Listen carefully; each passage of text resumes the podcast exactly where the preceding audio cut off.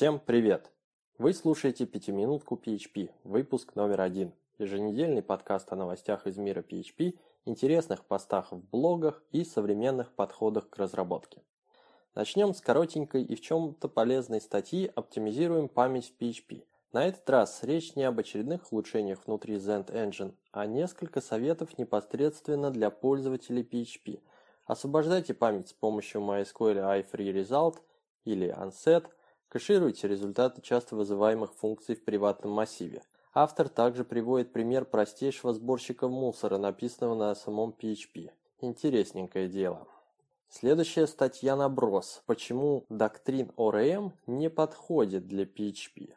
Основная мысль статьи в том, что доктрина вдохновлена концепциями Hibernate из Java, Однако, как мы знаем, PHP рожден, чтобы умирать, в отличие от долгоживучих Java программ. В итоге Identity Map плохо применим к stateless окружению PHP. Unit of Work переусложнен. Lazy Loading вообще нонсенс.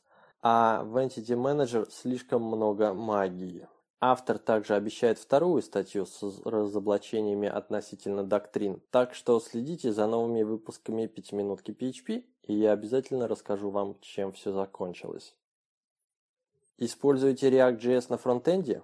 Ребята из Facebook выпустили PHP-пакет, который доступен через Composer, умеющий рендерить React шаблоны с помощью PHP.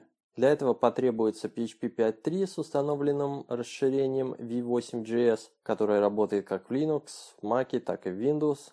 Но если вам не подходит вариант с расширением, тогда есть план B – React as a Service. Устанавливаем на сервере Node.js на отдельном порту и с помощью PHP обращаемся к нему по HTTP, получая готовый HTML. Кстати, это хорошая идея для SaaS-стартапа – рендерить React шаблоны. Читайте в статье по ссылке. В PHP 5.5 появились генераторы, ключевое слово yield – с тех пор многие программисты задаются вопросом, где бы применить эти генераторы, помимо классического примера чтения строк из файла или подсчета чисел Fibonacci.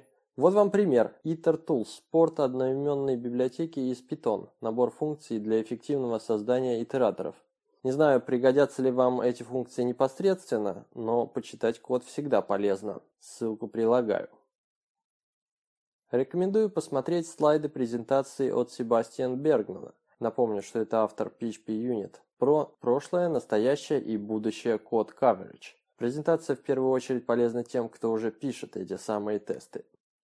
В связи с большими внутренними изменениями в движке Zend Engine 3, который придет к нам вместе PHP 7, команда Zephyr стала перед вопросом, кто виноват и что делать. Напомню, Zephyr это схожий по синтаксису с PHP язык, но он компилируется и предназначен для написания расширений для PHP. В GitHub идет обсуждение объема работ, который предстоит привести, чтобы поддержать PHP 7. Надеюсь, у ребят все получится. Как видим, путь написания расширений к PHP не так уж и прост и имеет свои подводные камни. Продолжая тему PHP 7, на Хабре опубликованы переводы отличных статей – чего ждать, когда ждешь ребенка, PHP 7 в двух частях, и внутреннее представление значений в PHP 7, часть 1. Первую статью рекомендую всем, емкое описание новых возможностей PHP 7. Вторая статья для продвинутых товарищей, которым интересно, как оно все там работает на уровне C-кода. Драма в PHP комьюнити. Фил Стерджен, видный деятель, большой коммитер в CodeIgniter и просто коммитер в Fuel PHP Laravel, участник в PHP Fig, основатель Pyro CMS и сведущий подкаста Town Hall написал в своем блоге «Я устал и я ухожу».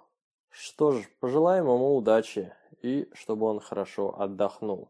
Ну, а вам предложу послушать а, апрельский выпуск подкаста Full Stack Radio, где Фил в качестве гостя рассказывает о своем опыте в разработке и тестировании API на PHP, на рельсах и на Go. И, конечно, немного затрагивает тему грядущего PHP 7. Ну а на десерт немного юмора. TDD – Train Driving Development. Это когда вы пишете код в поезде от нечего делать.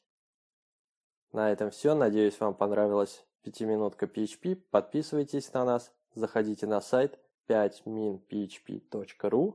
Там вы найдете полную текстовую расшифровку выпуска.